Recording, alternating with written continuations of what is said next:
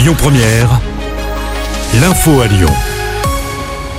Bonsoir à tous. À la une, la circulation différenciée, c'est terminé. La préfecture a mis fin aux différentes mesures mises en place vendredi dernier suite à une amélioration de la qualité de l'air. Si votre voiture a une vignette critère supérieure à 2, vous pouvez à nouveau circuler à l'intérieur de la ZFE à Lyon. À noter que depuis samedi, plus de 25 opérations de contrôle de l'abaissement de la vitesse et des vignettes critères ont été effectuées par la police et la gendarmerie sur les routes rhodaniennes.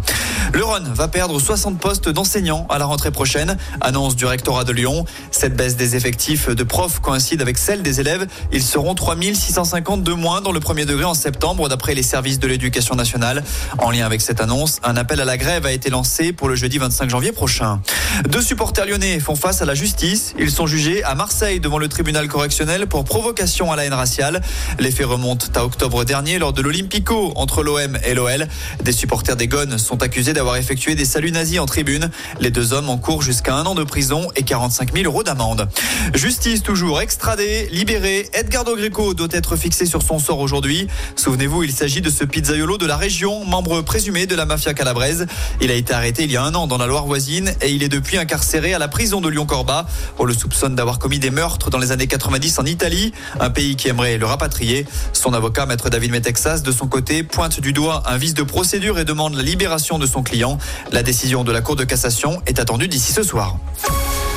Emmanuel Macron va prendre la parole à 20h15 pour donner le cap à suivre pour la deuxième partie de son quinquennat. Il n'avait pas fait appel à ce format depuis 2019 pour les conclusions du grand débat national suite au mouvement des Gilets jaunes. Le chef de l'État a convoqué sa majorité hier et a appelé à garder l'unité.